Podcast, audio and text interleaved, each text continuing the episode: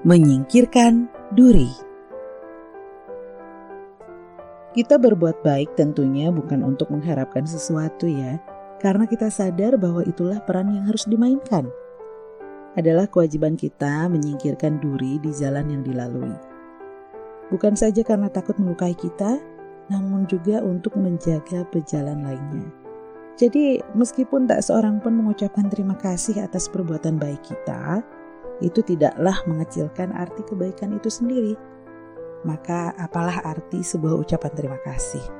Biarkanlah kebaikan mengalir dari tangan kita dan biarkan benak kita terbebas dari perasaan berjasa. Berikan kebaikan dari tangan kanan Anda seakan-akan tangan kiri Anda tidak mengetahui.